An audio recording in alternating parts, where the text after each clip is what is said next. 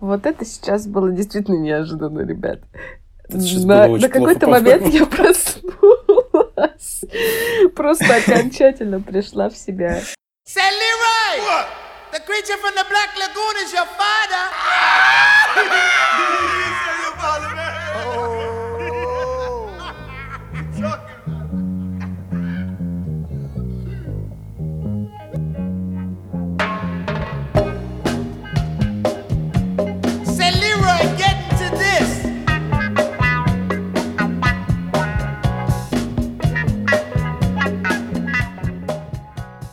Всем доброе утро, кто слушает нас так же рано, как мы записываемся в этот раз.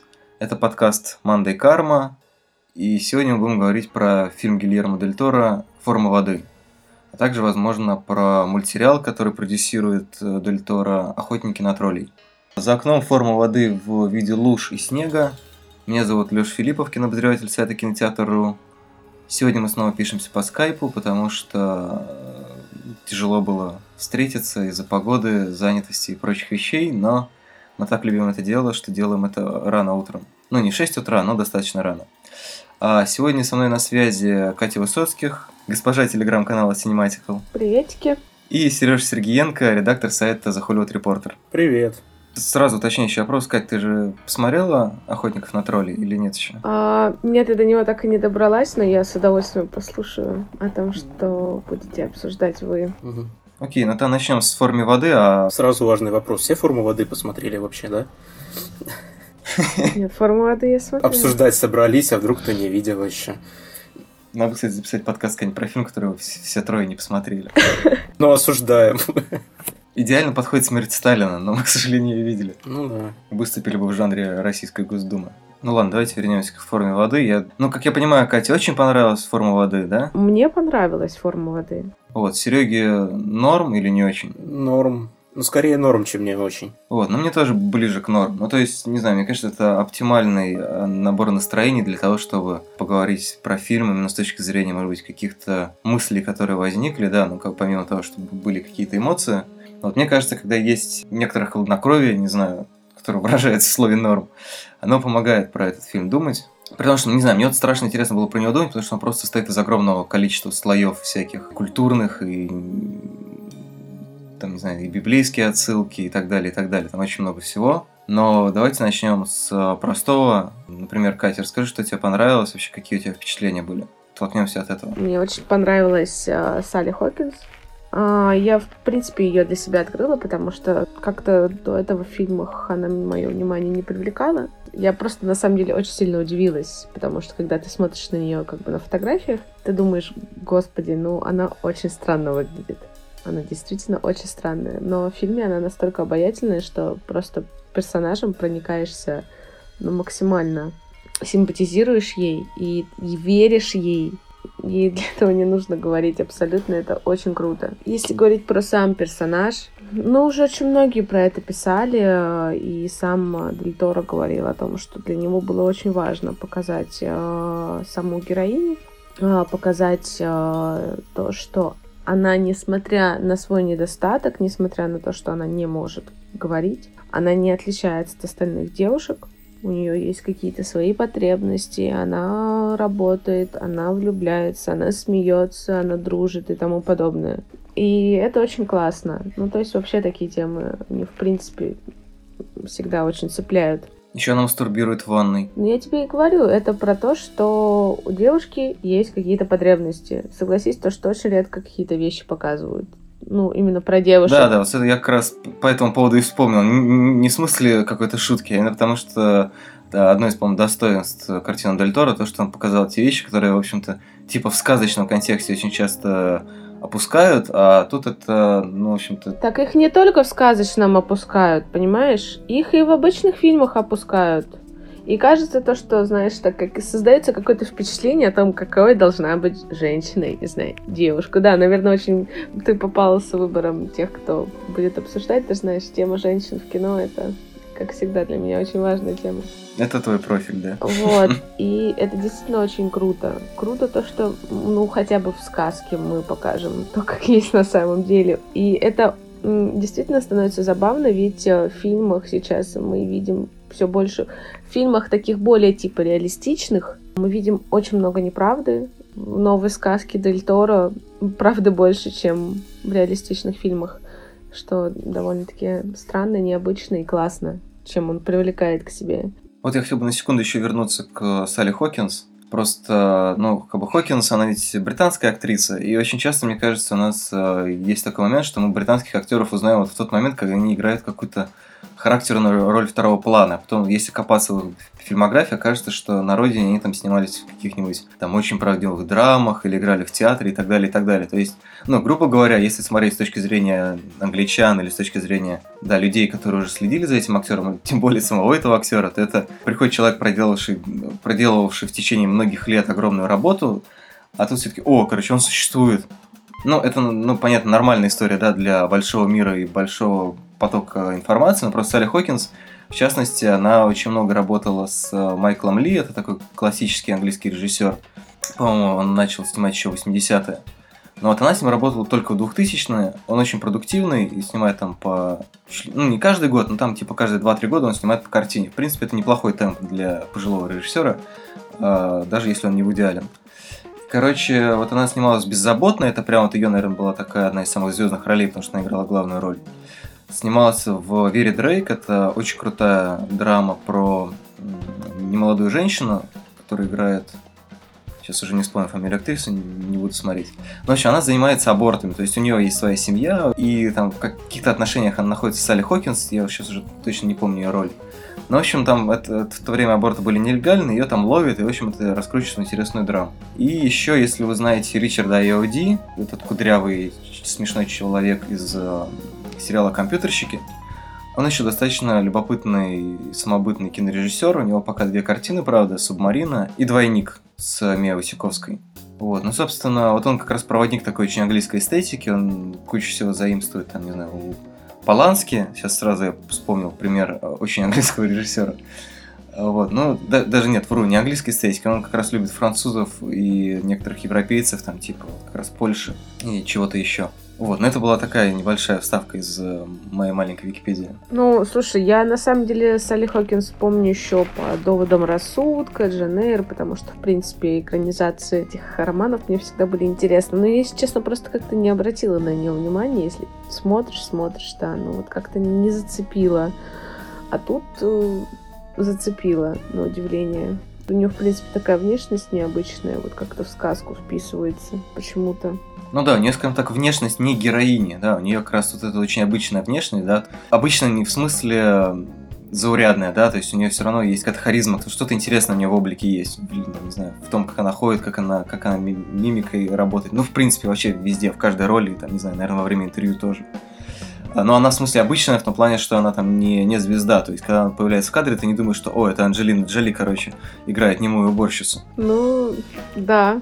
В этом, в этом наверное, Немного была человеческого, суть. вот что я хотел сказать. В этом, наверное, и была суть. Взять не...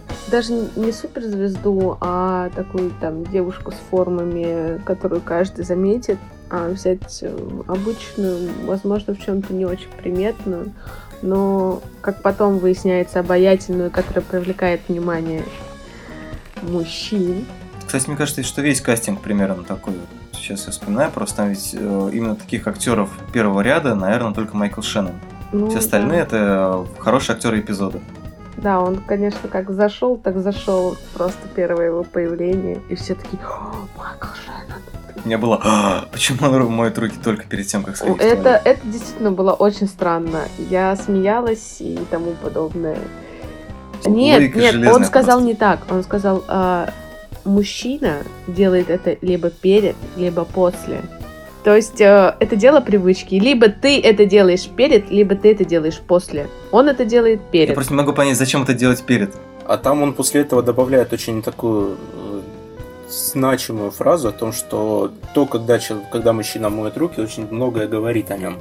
Нет, там, по-моему, дальше была речь о том, что типа и до, и после моют только слабаки. Но я не могу Да. понять, какой смысл мыть до. А, потому что ты не хочешь касаться грязными руками самого важного. А, Вопрос в том, короче, что, что именно ты считаешь грязным, скажем так. Если Слушай, ты это прям к вопросу после- раскрытия мужчин. То есть у нас тут, оказывается, не только образы женщин сложно раскрываются, но и образы сложных мужчин.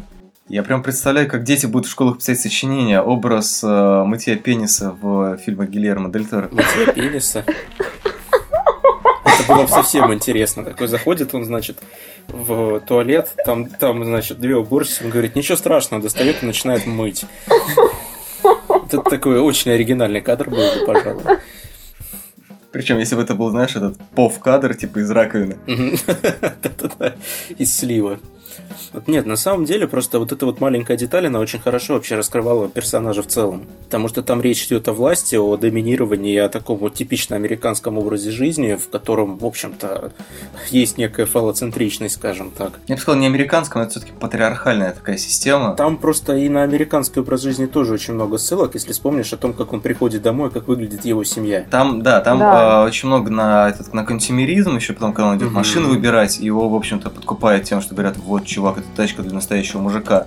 Как бы там такое наслоение всех этих вот э, образов, что становится немножко неудобно. То есть у нас есть мужик, который моет руки строго перед походом в туалет, сексом с женой занимается так, как будто он ее насилует Нет, это не просто так он так занимался с ней, Да-да-да. сексом. Эта сцена была нужна для того, чтобы показать, что у него появились какие-то эмоции к другой девушке. Собственно, главной героине Мгм. фильма. Не для того, чтобы показать, что он такой изверг и дома там. Не думаю, что если бы он так делал всегда со своей женой, она бы вот так вот его встречала и вокруг него плясала. Ну, это 60-е, может быть, и да. Но вообще, на самом деле, конкретно эта сцена была показана реально именно для того, чтобы показать, что у него рождаются чувства, и при этом очень-очень символично показать, как у него кровоточат пальцы. Именно в этот момент. Ну, как бы, да, если ему чехрыжили два пальца, то почему бы не показать это... Ну, как бы, да, мотив пальцев тоже проходит через весь фильм. Потом еще библейские отсылки у Майкла Шеннона тоже. Мне кажется, что, ну, идейно очень многие вещи работают хорошо, но когда ты смотришь их в кино, это вот немножко in your face, прям вот так. А где, э, собственно, начинает. были вот эти библейские отсылки? Потому что, нет, ну, я помню то, что он говорил, что он не бог, про вот это чудовище, про этого амфибию и тому подобное. Вот была такая тема, Ну, он что читал целый бог. монолог про Самсона и Далилу в доме у Зельды. Когда он все пальцы отломал. Ой, Да, потом там на козырьке кинотеатра была афиша фильма «Сказание о Руфь». Мне интересно, для чего это делалось? Вот ты понял?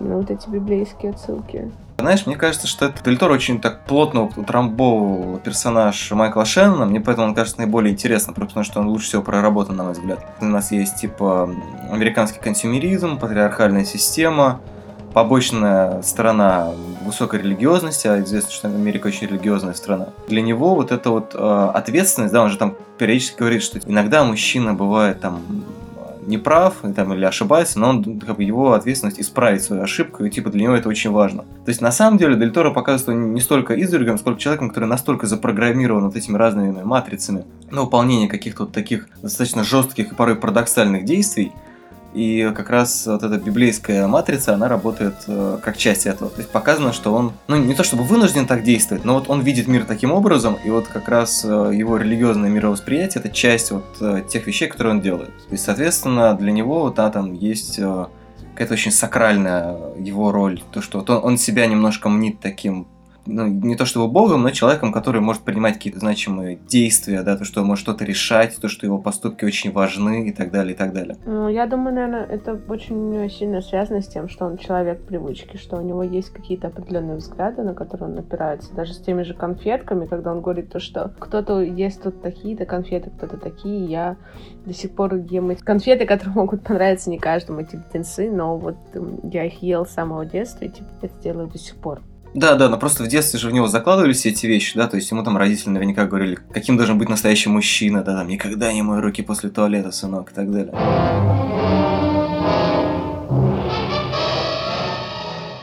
Дель Торо, несмотря на то, что он немножко такого опереточного злодея выписывает из Шена, но он при этом на уровне деталей показывает, что не то, что он как бы обвиняет его, да, в чем, собственно, обвиняет форму воды периодически, а потому что это типа такое попсовое политкорректное кино, в котором во всем виноват белый мужик. Да, что типа это вот так удобно, и сейчас везде пытаются прогнуться и чтобы получить награды. А он как раз показывает, что, в общем-то, ну, технически Шеннон не виноват, его просто так запрограммировали, его так воспитали. Вот он получил такой набор взглядов на жизнь, с которыми он тебя по-другому вести не может. Об этом в том числе речь. Слушай, ну насчет политкорректности, также хотела отметить даже разница с той же смертью Сталина. В форме воды тоже поднимается вопрос о том, что вот Россия, там, ну в тот момент СССР, да, пытаются там украсть их этого амфибию и там забрать славу себе. То есть они как бы показывают Россию опять в таком свете. Думаешь, ну сейчас начнется опять мы такие плохие и тому подобное. Но при этом через какое-то время в другой сцене он показывает, насколько дураки американцы. То есть он просто, в принципе, показывает о том, что люди бывают глупыми. Абсолютно все равно, русские они, американцы или кто-то там еще. Есть люди, которые там готовы на хорошие поступки, которые готовы защищать тех, кого нужно защищать. А есть люди, которые просто вот идут на пролом и будут, не знаю, творить какие-то непонятные никому вещи, и им это либо сойдет с рук, либо не сойдет с рук.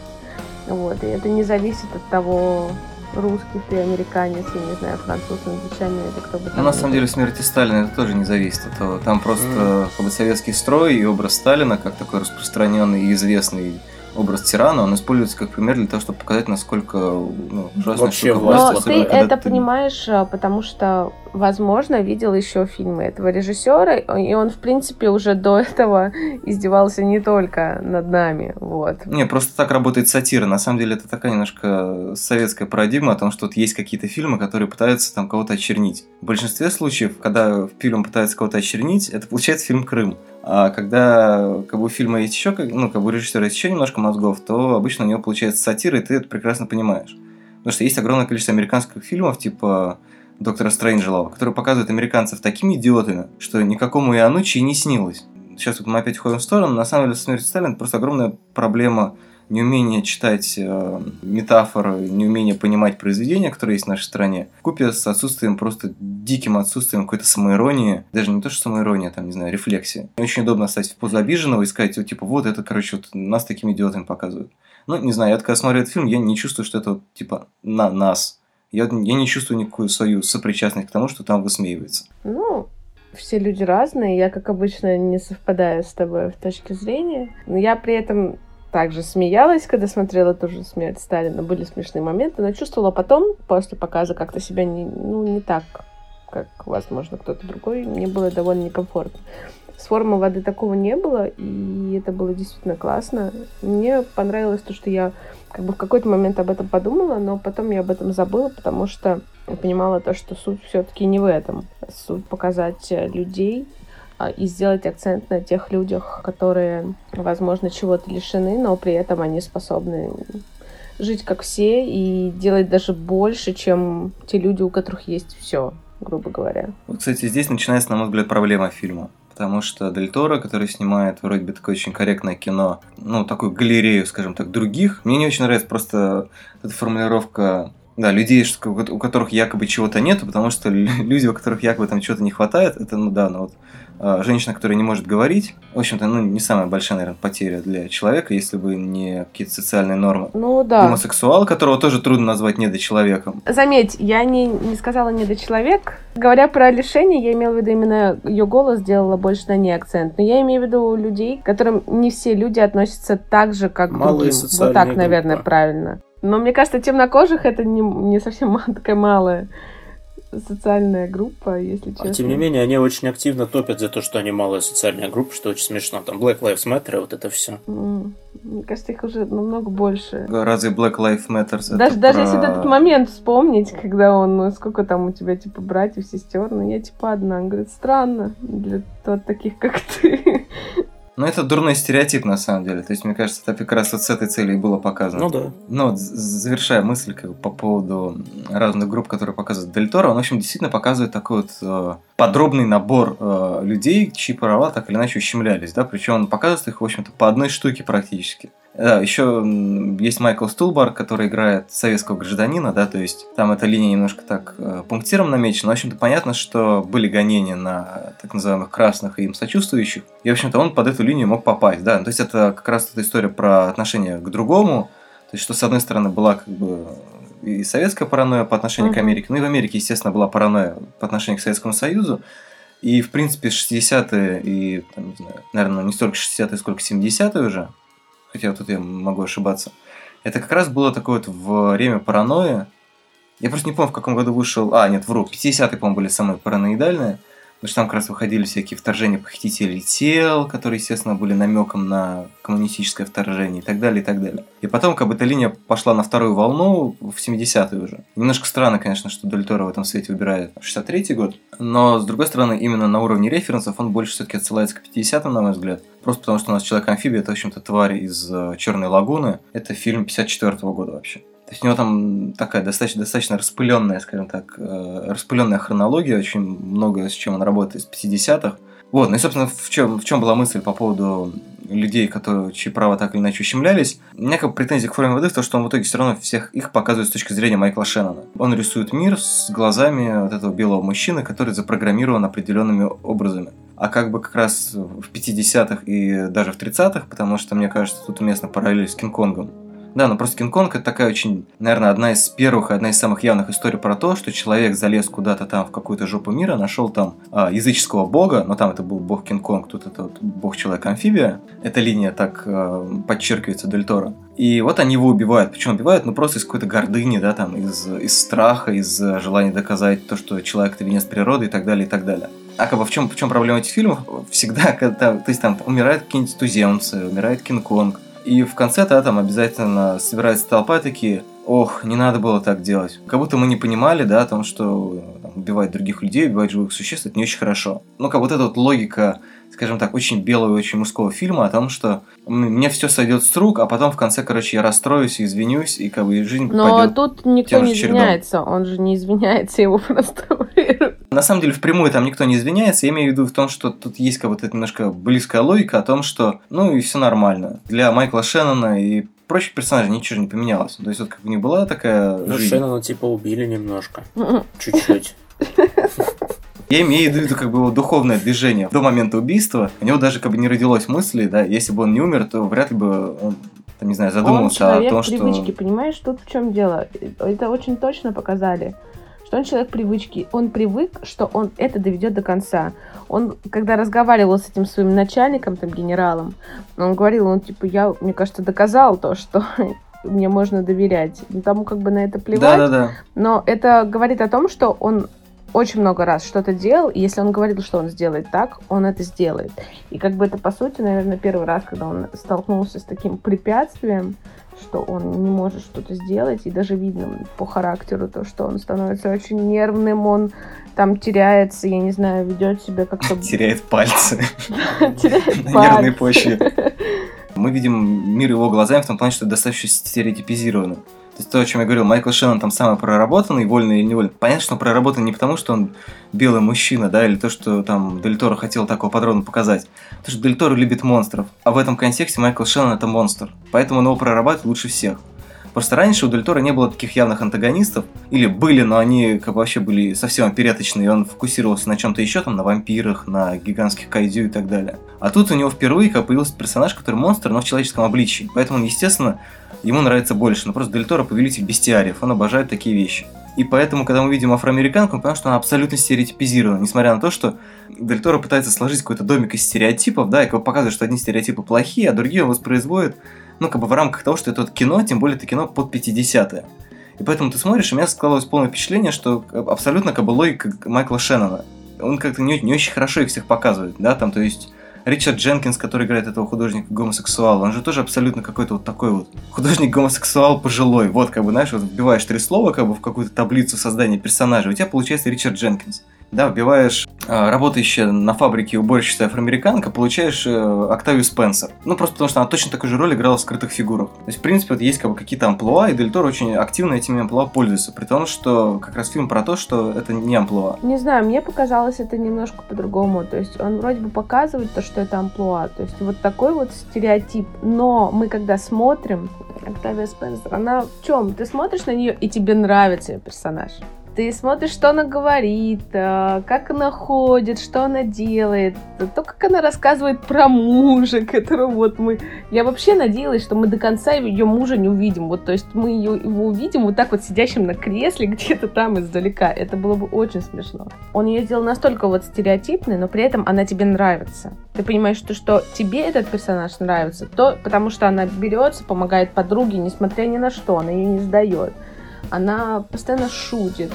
Она... Я извиняюсь, ремарк, ну как в, в этом проблема стереотипов. Очень часто стереотипы нравятся людям, которые не относятся к той группе, которая изображает.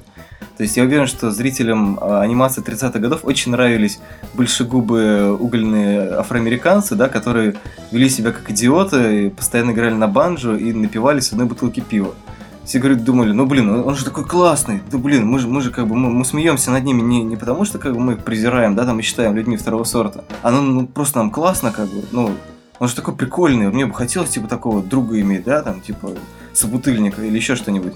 Как бы это одно другому не мешает, да, то есть, может быть, э, этот персонаж вызывает какую-то симпатию, но при этом он все равно стереотипизированный, да, сделанный, причем там, не знаю. Я не уверен, на самом деле, что Дель Торо прям специально это делал. Я уверен, что он просто подпал под обаяние там фильмов 50-х, 60-х, и поэтому у него фильм получился таким. Мне кажется, именно что это именно оптикой. откровенная стилизация под фильмы того периода, ну, на котором условно фильмы и базируются. Это То есть, если вспоминать, там показывали персонажи именно такими. Ну да, там вообще не показывали геев, положим, практически. Вот. Но если бы их показывали, они были бы вот такими. Там как бы чернокожие выглядят так, как здесь и так далее. И вот угу. как бы с учетом того, что фильм он полностью пытается, ну как не пытается, а именно то, что стилизуется под определенные вещи, по-моему, другого просто ожидать и не стоило здесь. То есть я не совсем понимаю эту претензию, если честно. То есть, ну, вернее как, я понимаю с точки зрения того, что сейчас так по-хорошему делать уже не стоит, но он стилизованный. Почему а нет? какой смысл, вот смотри, окей, он сделает его более проработанных для вот этих, грубо говоря, социальных меньшинств. Но большая часть аудитории это другие группы, правильно? Основная группа. А ну, фильмы делаем для кого? Наверное, смотреть, для деле. того, чтобы все остальные поняли что-то. Нет? Почему я вспомнил «Скрытые фигуры»? Это же оскаровский фильм, он выдвигался на Оскар. И там тебе огромными буквами просто вот ходят люди с табличками и говорят, короче, чувак, расизм это плохо. И тебе показывают, смотри, короче, разделение в автобусах. Афроамериканцы едут сзади, белые спереди. Разные туалеты для белых цветного А вот это вообще очень круто. Я, я вообще хочу разные туалеты, чтобы их было больше, потому что всегда какие-то проблемы. Что в этом плохого? Я, вот этого я не понимаю. Ну, просто потому что второй, один туалет был рядышком, а второй был в соседнем здании. И когда тебе нужно бегать из одного здания в другое, просто из-за того, что у тебя цвет кожи неправильный, ну, как-то это не очень приятно. Я понимаю, что это стилизация, но при этом это все равно не полная стилизация, да? Ну, как ни крути. То есть Дель Торо, в, общем-то, он даже, я, я не уверен, что он стилизует а, на уровне визуала, например, да, потому что визуал там, оч, очевидно, более вылизанный, чем в фильмах 50-х, 60-х. Понятно, что он стилизует его где-то на уровне, как, ну, там, какой-то истории, на уровне каких-то персонажей. И я говорю не о том, что он должен был показать, да, там, он не должен был там выдумать что-то и показать, что на самом деле Зельда работает там начальница чего-нибудь. То есть он не должен был перевирать, да, социальные отношения, которые были в обществе в то время. Можно было более интересно прописать характеры, да. Я понимаю, что это очень удобно и очень понятно широкой аудитории, когда э, берут каких-то персонажей и говорят, ну, короче, вот смотрите, вот у нас есть классная афроамериканка, она, короче, постоянно травит. Травит там байки, еще что-нибудь, постоянно помогает. Она постоянно на там, пробивает этот купон на работу для э, Элайза и так далее, и так далее. Ну, как бы фильм просто направлен против этого. Фильм пытается объяснить эти вещи. Я понимаю, что он, вернее, я вот как не очень понимаю, почему он пробегает к этим оскаровским плакатам. Потому что, ну, как бы оскаровский плакат это говно, но это невозможно смотреть. Я понимаю, что это как фильм селфи, это сделано так, чтобы все поняли. Я не уверен, что это настолько сложная мысль, да, как в чем еще проблема. Я не уверен, что это та мысль, которую люди, пришедшие в зал, которые ее не понимают, что они после этого фильма поймут. Поэтому, ну, как бы смысл для них вставать на карачки и показывать вот эти вот плакатные образы, его нету. Потому что это та часть идеологии, которая, ну, как бы в тебе уже, там, не знаю, развилась или не развилась. И поэтому, если ты посмотришь фильм Дель Торо, ты после этого не перестанешь быть, там, не знаю, бытовым расистом, сексистом и так далее. Загнул. Какой-то процент, наверное, все равно там проникнется. Я уверен, что у каждого фильма есть э, зритель, который выходит с него такой, блин, короче, фильм, который изменил меня. И мне было бы интересно, конечно, узнать, э, вдруг есть люди, которых изменила форма воды. Если ты посмотришь фильм «Форма воды лет 12», наверное, прилично так офигеешь, если тебя пустят. У него есть возрастной рейтинг? Ну, у него должен быть возрастной рейтинг, потому что там демонстрация сисек в кадре, намеки на половую еблю и все прочее.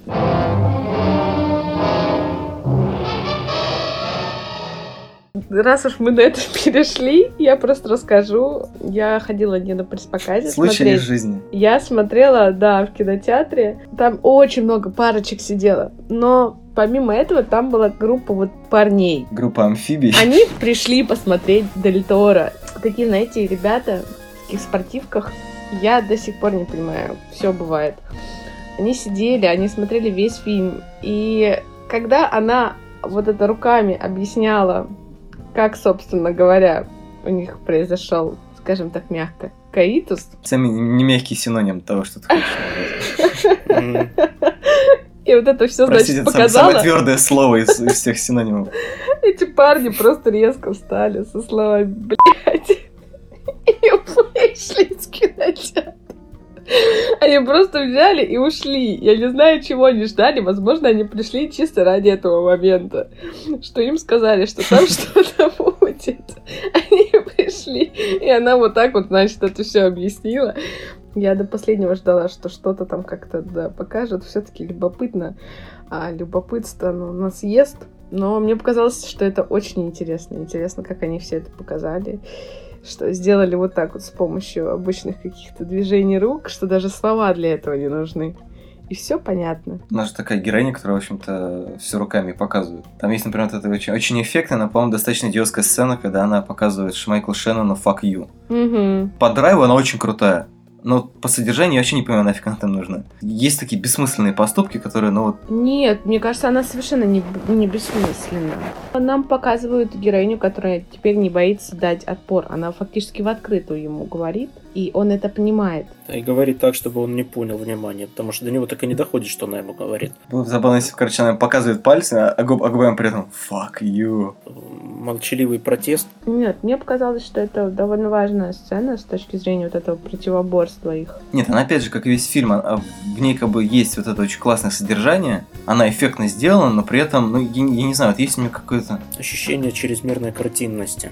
Наверное, вот так. Но там вообще, в принципе, есть такое. Вот, эта- вот эта сцена секса в ванной, да, то есть когда квартира дырявая корыта, вся комната заполнена водой, но она чуть- чуть-чуть, короче, там вот где-то чуть-чуть подтекает под дверью. Ну, то есть понятно, что, к сказке не нужно подходить с точки зрения логики, но при этом, так как сама сказка подразумевает вот этот баланс, да, между э, какими-то реалиями 60-х, э, какой-то кинематографической условностью и сказкой с сексом и откушенными пальцами, очень много вещей, между которыми Дель Торо пытается балансировать. То есть, что меня подкупает в этом фильме, он, безусловно, дико амбициозный. Потому что идея взять фильмы из неполиткорректного времени, снять на этом материале, условно говоря, в этой стилистике фильм, который показывает о том, что... Ну, собственно, почему фильм называется «Форма воды»?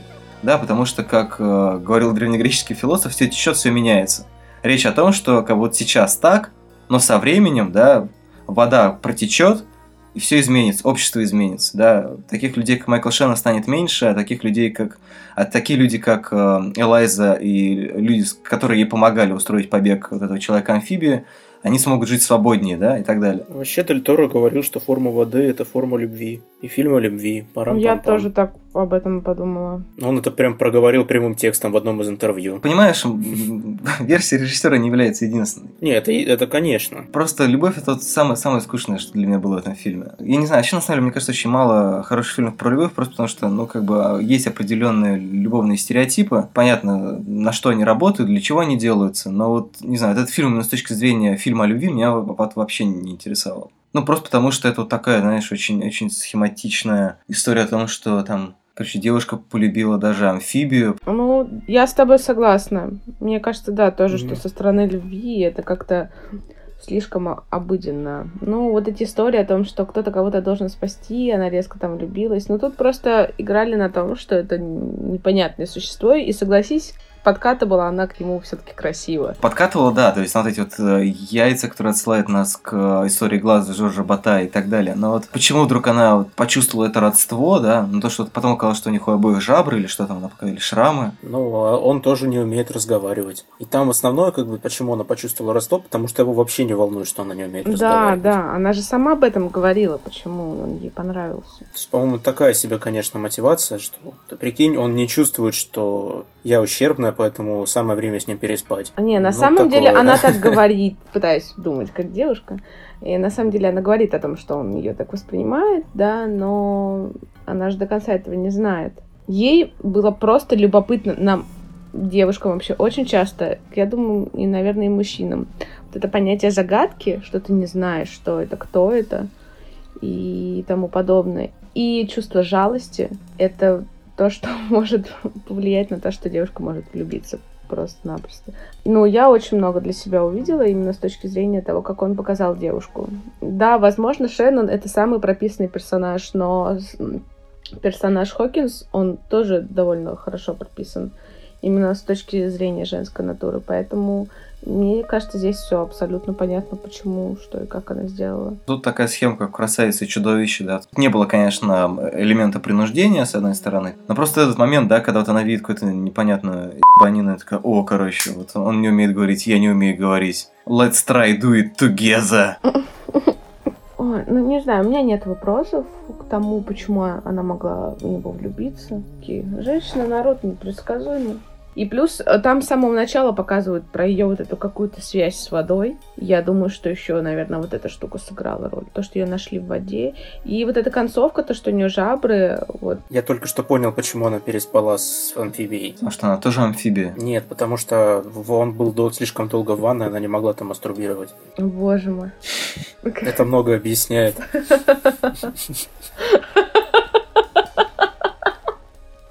Как бы желание-то никуда не делось, а ванна занята. Дель Торо просто вырезал сцену, когда, знаешь, она такая под- подходила, как мистер Бин, стучала в дверь, такая смотрела на часы. Не, Она с утра просто приходила, знаете, с вот этой штучкой, которая А заводилка для яйца. Ну да, да, да. Блин, а, не рассказала насчет концовки, насчет того, что вы сказали, что там типа жабры. Вот мы с другом обсуждали, он сказал о том, что ведь это же историю, которую рассказывает э, гей-художник. Он не знает, что там было. Возможно, он придумал то, что у нее появились вот эти жабры из вот этих штук, и они остались живы. А возможно, это вот этого не произошло. Но это как с лабиринтом Фавна. Ну, такая концовка. Вроде бы все умерли, но на самом деле все счастливы. Это довольно стабильно, мне кажется, для Дель Торо такие концовки. Ну да, такое сказание, как бы сказочный мотив и ненадежный рассказчик. Вот про баланс, про который я говорил, наверное, вот это- Дель Торо показывает, что в сказке всегда реальность как-то балансирует с эм, авторской выдумкой, да, с тем, как он хочет видеть этот мир. То есть, по большому счету, возможно, та надежда, да, про которую я говорил с течением и изменением, это та надежда, которую в эту историю вкладывает сам персонаж Ричарда Дженкинса. И мне очень нравится момент в начале, не знаю, обратили вы внимание или нет, когда он говорит о том, что в этой истории есть монстр или что-то такое в таком духе. Как раз ровно в этот момент на экране титр с именем Майкла Шеннона появляется. Не, я не заметила, но это интересно. Прикольно вообще, да. Это что-то тоже не обратил внимания. Я, не, я, я случайно, случайно заметил, не то, что я такой сел, ага, короче, титры, надо найти какой-нибудь скрытый смысл. Сакральный. Насчет темы Бога я, наверное, хотела бы вернуться, потому что вот тоже же этот момент как-то обсуждала сразу после кинотеатра. Мне показалось то, что все-таки вот это существо, оно какое-то такое полубожественное. Мне вот другую совсем идею подкинули, то, что на самом деле это никакой не бог. В этом существе просто отображаются все вот эти вот типа меньшинства.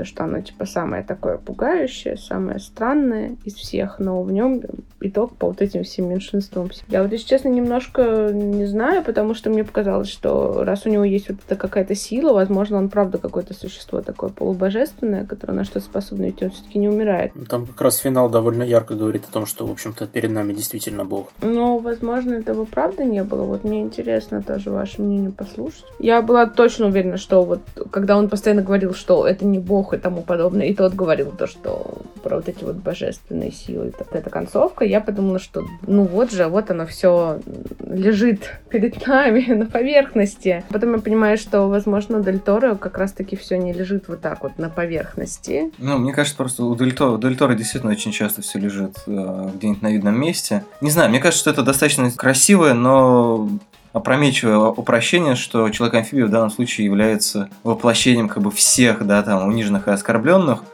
Просто потому что все-таки вот эта вот история с Кинг-Конгом, да, которую я приводил, это как пример вот такого нахрапистого и наглого хозяйского поведения западной цивилизации в остальном мире. То есть, в принципе, тут человек-амфибия играет роль как и природы, да, то есть, которая тоже, в общем-то, выступает в некотором смысле жертвой вот этого человеческого самолюбия, да, и веры в то, что он знает, куда, куда он идет, как он должен поступать. А с другой стороны, это, конечно, разговор про какие-то, не знаю, грубо говоря, там, страны третьего мира, собирательный образ каких-то других верований, да, то есть понятно, что он не бог не потому, что он не бог, а потому что не, не может быть никакого бога, кроме того бога, который есть у Майкла Шеннона. В принципе, тут человек-амфибия работает на то, что примат единственного мнения, когда вот оно есть как бы только один маршрут, который считается правильным, возвращаясь как раз немножко к теме смерти Сталина, а что это не очень хорошо. И, соответственно, то, что путь Майкла Шеннона тут рассматривается как единственный верный, ну, вернее, он не рассматривается, да, но как бы в координатах самого Майкла Шеннона, он идет по исключительно и единственной верной дороге. И для этой дороги не может быть такого бога, каким является человек-амфибия. Для него не могут быть там такой-то любви, не может быть э, таких-то отношений, не может быть э, такой-то не знаю, политической идеологии и так далее, и так далее. Хотелось бы еще немножко затронуть охотников на троллей. Я сейчас еще, пока мы не окончательно не ушли от э, формы воды, вот у меня все в башке крутится один вопрос такой, который во мне лично вызвал некоторое удивление, наверное. Я услышал мнение о том, что он стилистически в плане визуала очень сильно похож на нуар. Вот скажите, это я не прав, или он действительно похож на нуар? То есть, как бы, ну окей, да, там в некоторых местах есть пересвет и так далее, но это все-таки стилизация, мне кажется, не под нуарные фильмы. Мне кажется, там есть просто хронологическое совпадение с э, закатом нуара, да, который после войны потихонечку схлопнулся там в году 57-м, по-моему, ну или когда там вышла «Печать зла», который считается последним нуаром. Угу. Исключительно, да, там сходство в том, что там шел дождь паре сцен, мужчины носили фетровые шляпы, ну и так далее, и так далее. То есть это именно, скорее, сходство на уровне эпохи, а не именно стилистическое. Ну вот я слышал именно про визуал. Вот это меня как раз удивило очень сильно. Вот прям очень сильно. Из визуальных приемов нуара там нет ничего. Ну, практически ничего, да, кроме, там, говорит, дождя, может быть, там каких-то вот малень, маленьких сцен. То есть там нету никаких этих рубленных э, ракурсов, там нету никакого изменения сознания, да, там, которое часто используется в нуаре. Там вообще даже роковой женщины нету, и, да, ну, как бы если только не считать Салли Хокинс таким вывернутым образом роковой женщины. Может быть, вывернутым образом роковой женщины, то считать человека амфибию? Слушайте, еще пока не закончили про форму воды, очень хотела отметить вот этот момент театральности. Это было дико неожиданно. Я надеюсь, вы понимаете, про какую сцену я говорю. Про сцену, когда Немая запела. Черно-бело, да-да-да. Было очень сильно. И было дико неожиданно. Было очень странно. Я до конца, если честно, вот прям не поняла, с какой целью он э, ее добавил. Понятно то, что там любовь несмотря там на преграды, то, что она не может говорить, они там друг друга понимают, она буквально там, не знаю, внутри нее все пляшет, танцует, поет. Я это, наверное, как-то так поняла. Но, возможно, вы какой-то другой смысл в этом видели. Я, честно говоря, не уверен, что здесь вообще есть какой-то глубокий смысл. Я считал, что изначально Дель Торо хотел делать фильм черно-белым. Это да. Это я слышала. И плюс, мне кажется, ну это же сцена, в общем-то, рифмующаяся со сценой по телевизору, которую они видели. То есть в тот момент она понимала, что хэппи-энда не будет. Поэтому она представляла себе своего рода такой немножко хэппи-энд из мюзикла. Ну, не хэппи-энд, просто сценка из мюзикла, да. То есть тут показано, насколько она, в общем-то, запрограммирована каким-то потреблением культуры, да, и почему, возможно, часть этой истории, которую рассказывает Ричард Дженкинс, она почему она вымышленная. Да, потому что он как бы для рассказа этой истории апеллирует к тем вещам, которые мы видим, судя по тому, что мы видим в кадре, он просто в то время видел. И поэтому, может быть, какие-то моменты, какие-то элементы, там, сценки и сюжетные ходы, в то, а в том числе, может быть, и изображение некоторых персонажей, он заимствует из той массовой культуры, которую он потребляет. И это, на самом деле, тема, которая, мне кажется, безумно важной, потому что это дико амбициозно пытаться рассказать, да, на языке того кинематографа такую историю. Ну, как я уже говорил, да, типа на языке нетолерантного кино рассказать более-менее толерантную историю. Есть просто очень классный пример, фильм «Рождение нации». Ну, да, есть как бы классический фильм Гриффита, который вышел там в не буду врать, в 1914, по-моему, году, ну, в общем, в начале 20 века. И там, в общем-то, есть жутко расистская сцена. Там с участием негра, который насилует молодую девушку. Там почти через сто лет выпускник э, киношколы я сейчас не помню, к сожалению, фамилию режиссера, афроамериканец, он снял как бы «Рождение нации», которая рассказывала о бунте Нета Тернера. И он тоже его назвал «Рождение нации». Это немножко по-другому работает, да, он пытался через э, разговор про гражданскую войну, и, там, про восстание афроамериканцев, и работы с этим названием, да, он пытался каким-то образом вот этот российский след стереть, да, или показать, что какая-то работа с этим ведется.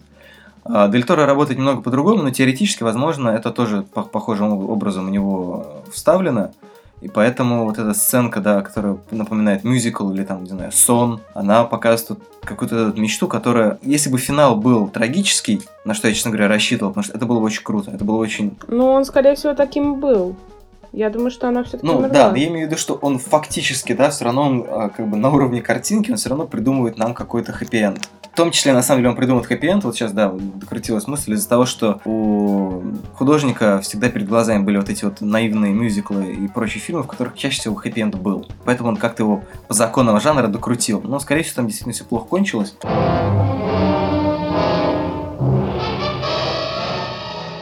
Так, ну что, переходим к троллям. Ну давай, Давайте, потроллим переходите. немножко. Я как раз вас послушаю. Я очень хотела начать смотреть, пока не успела. Ну вот, как, как только ты начнешь, ты не сможешь оторваться, я думаю. Потому что, ну, Да. как бы, Серега между делом хотел посмотреть э, хотя бы первый сезон, по-моему, в итоге посмотрел все. Я хотел посмотреть пару хотя бы вступительных серий, чтобы понять, о чем речь вообще, а в итоге за три дня посмотрел вообще все. А сколько там сезонов? Два.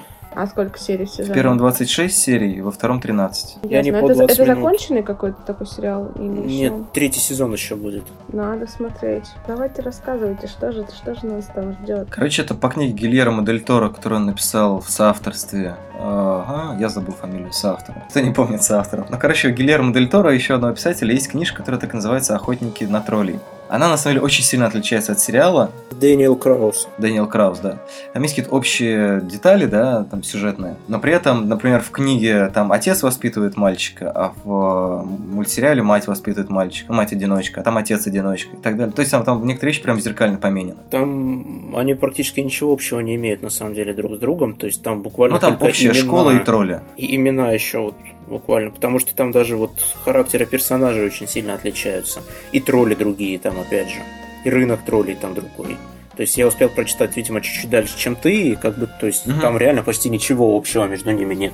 И это очень удивительно, особенно с учетом того, что, ну, книжка пока что мне нравится намного меньше. Ну, я как бы читал ее, когда выходил первый сезон. Мне кажется, там было больше закос такой под э, Оно, наверное, Кинга. Я просто не знаю, насколько на самом деле это страшная книга. Может быть, это сказка и сходство только на уровне того, что все а, произведения про школу, в которых есть место мистическому, они так или иначе почему-то отсылают Кингу, вольно или просто на уровне ассоциаций. В мультсериале такой ассоциации нету даже и близко. То есть, не знаю, я там про Кинга не думал ни одной секунды примерно. Ну, давай для Кати вкратце расскажу сюжет. А, небольшой, по-моему, калифорнийский город. В нем живет мальчик Джек Лейк или Джим Лейк. Джим, Джим, Джим. Лейк Джуниор. Да, Джим. Его озвучивает Антон Ельчин, к сожалению, покойный. Но при этом, я не знаю, он умудрился озвучить столько серий, что, короче, во втором сезоне он по-прежнему озвучивает все реплики. Как минимум 39 серий озвучить успел. Ну, в общем, короче, у Джима есть э, еще друг Тоби. Ну, я бы предположил, что он мексиканец, но, может, просто он из какой-то другой страны Латинской Америки. Там нигде, по-моему, это не указывается точно. Ну, просто потому что есть стереотип о том, что мексиканцев часто воспитывают, м, там, бабушка, по-моему. Ну, там на самом деле, кстати, не факт, что он мексиканец или нет. Я вообще в этом не уверен, потому что у него просто списывают бабушка, как ты помнишь, просто потому что у него родители погибли. Ну, а очень часто в массовой культуре, по-моему, образ мексиканца как раз и связан с, с бабушками не потому, что им так хочется или их родителям так хочется, а как раз вот по этой причине. Ну и плюс, по-моему, в Тоби легко узнать Дель Торо. Он больше очарован монстрами, чем Джим. Он такой корпулентный, скажем так. Он любит видеоигры и так далее. То есть он, он в принципе, гик такой, да, то есть вот Ну да. Зная интересы Дель Торо, он на него очень похож. Единственное, он не так офигенно разбирается в живописи, судя по всему, как разбирается Дель Торо. Вот, ну, собственно, Джим как-то ехал в школу вместе с Тоби и увидел, короче, амулет Мерлина, который появился под мостом после сражения двух троллей, хорошего и плохого. В общем, ну, есть город троллей, хорошие тролли живут под Рынок мостом в городе. троллей. Ну да, рынок троллей. Ну, он же и город, они же там живут все-таки. Но он, тем не менее, рынок, потому что там вообще целый мир, не забывай об этом. А есть э, плохие тролли, они в другом измерении, они очень хотят проникнуть в это и, короче, навести кавардак и всех покарать. Вот, но пока им не очень получается, и как бы есть их представительство в этом мире в лице злого тролля, который сын еще более злого тролля, самого-самого главного, самого злого тролля, его Самого сына. главного и самого злого. В принципе, с э, антагонистами там на первых порах все так и выглядит. Но на самом деле в чем кайф? Э, этот сериал со временем показывает и раскрывает какие-то характеры, да, у них там на самом деле нет ни одного отрицательного персонажа. Вот прямо так целиком. Там у каждого оказывается Мгм. какая-то мотивация. Там, не знаю, или какая-нибудь детская обида или травма. То есть, да, Дель Торо очень любит упаковывать причина того, что человек не очень хорошо себя ведет, то, что у него там есть какие-то проблемы в детстве, или там, не знаю, или просто его так воспитали и так далее. Вот, ну и Джим потихоньку становится охотником на троллей, потому что его выбрал амулет, и он должен защищать хороших троллей от плохих, ну и заодно защищать людей тоже от плохих троллей. Ну и там есть у него разные друзья, а, которые ему помогают, собственно. Поэтому сериал называется «Охотники на троллей». Происходит первое нарушение, такое глобальное нарушение правил или законов троллей. Охотник на троллей не один, а несколько. Ну, потому что физически Джим, очевидно, гораздо слабее среднестатистического тролля – но на самом деле не по этой причине, а просто потому что они офигенные друзья. Ему периодически помогает Тоби, ему помогает его учитель, шестиглазый, по-моему, и шестирукий тролль. Четырехрукий, шестиглазый маргунчик. Ты смотрел в переводе, что ли? Я смотрел с субтитрами. И в книжке точно так же его перевели маргунчиком. Я не помню, как его зовут. Блинки. В нетфликсовских, да, Блинки. А, и, собственно, есть еще тролль Арк. Я думаю, что везде переводят одинаково. Угу. Собственно, это огромный, очень сильный тролль, который пацифист. И поэтому он, короче, старается никого не калечить. Серег, пока у тебя более свежие впечатления, ты тогда поделишься ими. Он классный. Всем спасибо, пока. Серьезно, он просто, он действительно очень-очень классный. Там очень, на удивление, проработанный персонаж. Ну, хотя как на удивление, в сериале хочешь не хочешь, приходится все равно их прорабатывать, потому что хронометраж большой, и тебе хватает времени развернуть даже самого скучного персонажа, в общем-то. Ну, некоторые умудряются этого не делать. Ну, это талант нужен, чтобы не развернуть персонажа при хронометраже, который у тебя имеется. У Дельтора, соответственно, все-таки он справляется в целом и разворачивают персонажей так хорошо и интересно. Там очень прикольный мир, там действительно интересные персонажи в плане того, как они встроены в то, какой мир и как он выглядит. Там все очень неоднозначны, это опять же жирный плюс. То есть те, кто ты в самом начале уверен, что перед тобой там прямо вот максимальная сволочь, в итоге он может оказаться очень даже хорошим парнем, или не парнем, или не хорошим, как пойдет. И это, это очень-очень здорово, по-моему. Не знаю, я прям, ну вот, я говорю, я его начал смотреть, и я его реально просто вот проглотил за три дня, вот буквально не выдыхая, что называется. Со мной такого давно не было. При этом еще что очень прикольно, что вот э, Леша это отметил, когда мне рекомендовал сериал, до меня сначала не сразу дошло, что он имел в виду, когда назвал его идеальной экранизацией видеоигры. В первом сезоне я этого не понял, до меня это окончательно дошло только во втором сезоне. Не знаю насчет идеальной, но как экранизация видеоигры, она действительно очень прикольно работает. Особенно с учетом того, что первоисточника в виде видеоигры у него нет. Ну, идеально в том смысле, что, по-моему, более точно и более интересно с эстетикой видеоигр просто никто не работает. Но как бы это на безрыбье, скажем так, это выглядит идеально. Да, если вдруг кто-то догадается, что так можно, возможно, появятся вещи лучше. Нет, ну насчет того, что нет ничего лучше, я, наверное, бы поспорил, потому что я считаю лучшей экранизацией видеоигр Silent Hill первый. Да. Это хорошее кино, по-моему, но оно просто именно с эстетикой, э, вернее, как бы с какими-то игровыми особенностями работает не очень хорошо. То есть она работает, да, там, может быть, с эстетикой Silent Hill именно, да, которая достаточно кинематографическая. А я имею в виду какие-то вот именно игровые э, штучки в дизайне, в построении сюжета даже. То есть вот как бы ну, вот на таком уровне. Тут Леш, я могу долго спорить, потому что видеоигры давно ушли от того, что ты, видимо, здесь подразумеваешь под эстетикой видеоигр. И поэтому как бы тут начинаются очень-очень жирные нюансы. То есть с учетом того, насколько сейчас сами игры стали кинематографичны, тут зачастую нужно уже чуть ли не говорить об обратном. Вот, а использование из абсолютно стандартной эстетики видеоигры, да, то есть здесь это, ну, реально такое ощущение, что ты как бы смотришь экранизацию игрушки даже не 90-х, а чуть ли не конца 80-х, в том плане, что это персонаж, который сначала обладает только мечом, бегает, рубит монстров, как бы условно, да, и постепенно он прокачивается. В этом плане, да, как бы, окей, это идеальная экранизация Что-то, мне кажется, про, про 80-е ты загнул, потому что в 90-е и 2000-е это была достаточно распространенная модель. Я очень-очень образно сейчас сказал, потому что подобные а. игры начались уже в 80-е. Вот. И на совсем примитивном уровне, как бы они, ну, реально, вот, вот ну, где-то конец 80-х, где-то 88-87 год примерно. То, что показано конкретно здесь, я бы скорее сказал, что это, наверное, 90-е, потому что тут уже такая минимальная, но прокачка есть, то есть где-то сюжет, ну вот именно в плане того, как он работает с видеоигровыми тропами, это примерно Кастельвания образца 97 -го года. Ну да, по визуалу это, наверное, что-то ближе к 2000-м, да, поперли все да. эти, не знаю, файтинги со странными фигурками, Блин, JRPG была тоже там, люди со странными прическами. JRPG, в принципе, всегда со странными прическами, еще с 80-х. Я имею в виду, что это была какая-то прям вот дико известная, даже я ее знал. Ты, скорее всего, говоришь про Final Fantasy 7, Не, в которой не, не, чувак с такими с этими желтыми волосами, которые торчат как иглы во все стороны, и огромным-огромным-огромным мечом за спиной. Не, нет, что-то чуть менее очевидно, но, скорее всего, Final Fantasy тоже подходит. Возможно, Дель Торо даже его держал в уме, когда над этим работал. Скорее всего, особенно с учетом того, что в Final Fantasy всегда традиционно сюжет крутится вокруг кристаллов, а здесь кристаллы тоже играют немаловажную роль. А, слушай, Final Fantasy, там же, по-моему, у тебя группа э, персонажей. Да, да, да. Ну, собственно, вот, да, охотники. э, 3-4 группа человека персонажей. стандартно обычно там ходят. Вот. И при Вот, этом вот. они все имеют у себя определенную специализацию. То есть как раз то, что мы видим здесь. Ну да, в сериале есть маг, есть э, рыцарь. Я не знаю, как назвать специализацию Тоби. Ну, вообще он условно танк, как не смешно. А, ну, кстати, да, он же постоянно появляется в какой-то странной броне и с... э, да. И в конце концов бегает с тем, с чем он бегает. Ну да, я, собственно, поэтому и не стал заканчивать. Ну да. Господи, выпуск Манды Карма без спойлеров. Что происходит вообще? Ну, почти, почти без... Почти ну, мы без спойлеров, спойлерили чуть-чуть по форме воды. Спойлерили. Не, ну по форме воды, да. Вы сказали, что Майкл Шеннон умер. Немножко заспойлерили. Но там мы еще сказали то, что все остальные тоже как бы почти умерли. Это на самом деле ничего не меняет. Это тот момент, когда спойлеры, ну, ничего не поменяют, потому что есть очень много крутых моментов.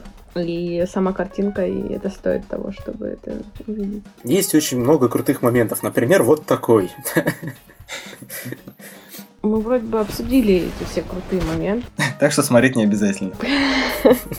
Нет, как раз таки наоборот их нужно вставить. Но я думаю, то, что же все, скорее всего, посмотрят к тому моменту, когда будут слушать. а Мы вроде как бы как попытались объяснить, что там да как и почему это возникает. Про охотников на троллей, что еще можно добавить? Фишка в том, что я на самом деле как бы... Ну тут, мне кажется, про них не очень просто говорить, скажем так. Это действительно очень-очень хороший сериал, но в нем просто... Ну, ты либо что-то увидишь для себя, либо нет. Я не могу сказать, что он какой-то там сверхгениальный и несет какую-то сверхидею при этом. Он просто очень классно сделан. Вот лично для меня. Там есть всякие интересные мысли. Меня, например, очень-очень забавляет, что ни у кого вообще, вот прям вообще ни у кого в этом сериале нет нормальной семьи. Вот, это такая очень-очень забавная вещь, как бы, причем которая раскрывается далеко не сразу, а ты до нее доходишь постепенно. Это, ну, реально интересно, что это такая вот э, история сирот, что ли, я не знаю, которые пытаются сплотиться вокруг какой-то абсолютно другой идеи, чтобы стать, ну, получить себе ту семью, которую они лишены в реальной жизни. Это прикольно. Там в первом сезоне как раз очень сильно акцентируется внимание на фигуре отца. Да, вот Мгм. мы понимаем, что вот этот учитель истории, которым восхищается Джим, что вот он для него такая отцовская фигура. Да, у Джима нет отца. Собственно, у Тоби нету, как мы уже сказали, обоих родителей. Там потихонечку какие-то такие вещи вскрываются практически про каждого. И мне кажется, что там во втором сезоне гораздо круче начинает работать. Мгм. Там показаны какие-то вот такие моменты, ш- да, чем охотники на троллей лучше формы воды. Там очень много борьбы со всякими стереотипами, да, в том числе там наци- национальными, э, гендерными и так далее. Несмотря на то, что они тоже достаточно in your face, они все равно поданы гораздо аккуратнее, да, может быть за счет хронометража, может быть за счет того, что это формат сказки, и в формате сказки такие вещи немножко по-другому воспринимают, ну, именно прямо в формате, смысле, такого подросткового сериала. Они немножко по-другому воспринимаются и по-другому работают. Их по-другому можно подать, потому что, ну, там, другие возможности, другая стилистика и так далее. Ну, короче, вот во втором сезоне достаточно хорошо в тебя закладывает мысль о том, что, как бы, в неполных семьях вот эти все дети растут. Это как бы не речь про сирот, да, или про то, что вот именно, типа, вот они какие-то такие, а речь про то, что те семьи, в которых они выросли, они были сложены как раз вот, опять же, под давлением какой-то общественной мысли, да, о том, что там нужно жениться, заводить семью, или выходить замуж, заводить семью и так далее, и так далее. И просто вот люди, которые пошли по вот этой, не то что по наклонной, а пошли по вот этой протоптанной дороге, да, которую им навязывают. Они в итоге сложили союзы, которые им самим не подходили. Именно поэтому большинство этих союзов распалось. И, соответственно, вот это вот эти дети, которые растут в этом городе, которые учатся быть вместе, чтобы дать отпор злым троллям, в том числе более важная вещь, которой они учатся вот в процессе всего этого, это быть вместе, а, несмотря на свои противоречия, и быть вместе без принуждения, да, то есть вот как бы они вместе просто потому, что они друзья, а не потому, что им так нужно.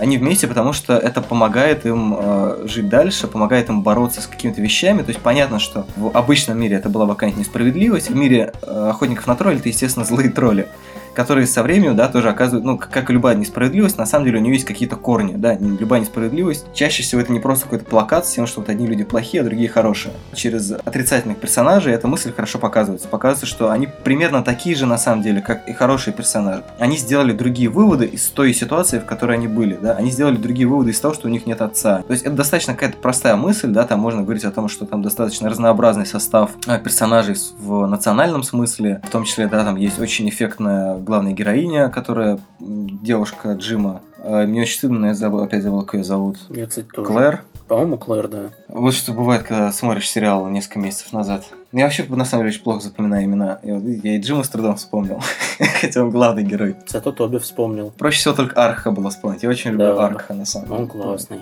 Вот, ну, то есть, мне кажется, это реально такой дико полезный учебник, и меня очень расстраивает и поражает, что его не только в России, но даже в Америке смотрело, судя по MDB, достаточно мало людей. То есть я не могу понять, просто потому что дети кончились, я не знаю, или кончились э, гики, что, что, что вообще произошло, почему так мало людей его смотрят? Ну, Это как-то, кстати, реально очень-очень удивительно с учетом того, как он хорошо сделан. Ну, тем более Дель Торо, блин, Ну. там даже есть такой кликбейт в виде смерти Ельчина для того, чтобы посмотреть, в общем-то, его последнюю или пред- предпоследнюю роль. Ну, не посмотреть, послушать. Мгм.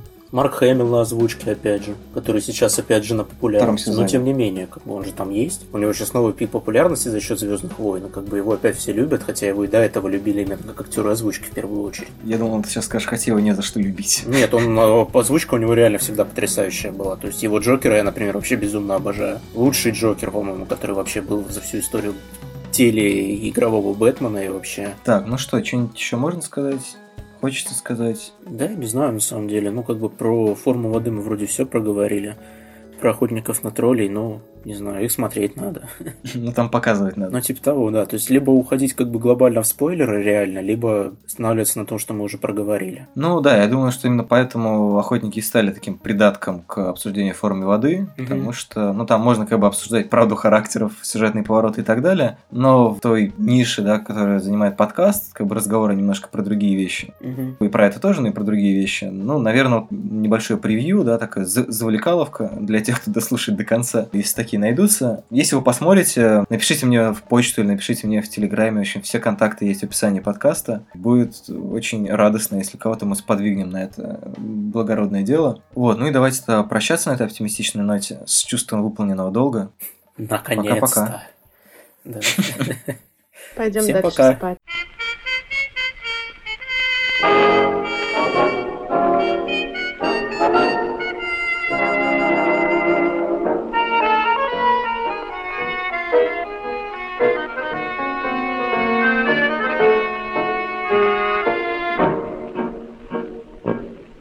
Как много девушек хороших, как много ласковых имен.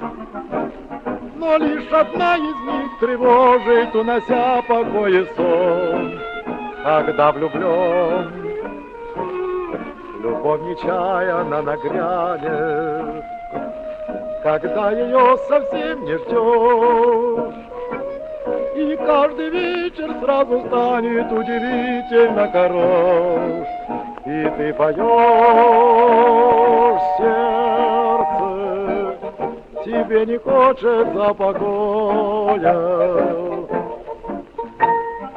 Сердце, как хорошо на свете жить. Сердце, как хорошо, что ты такое. Спасибо, сердце, что ты умеешь так любить.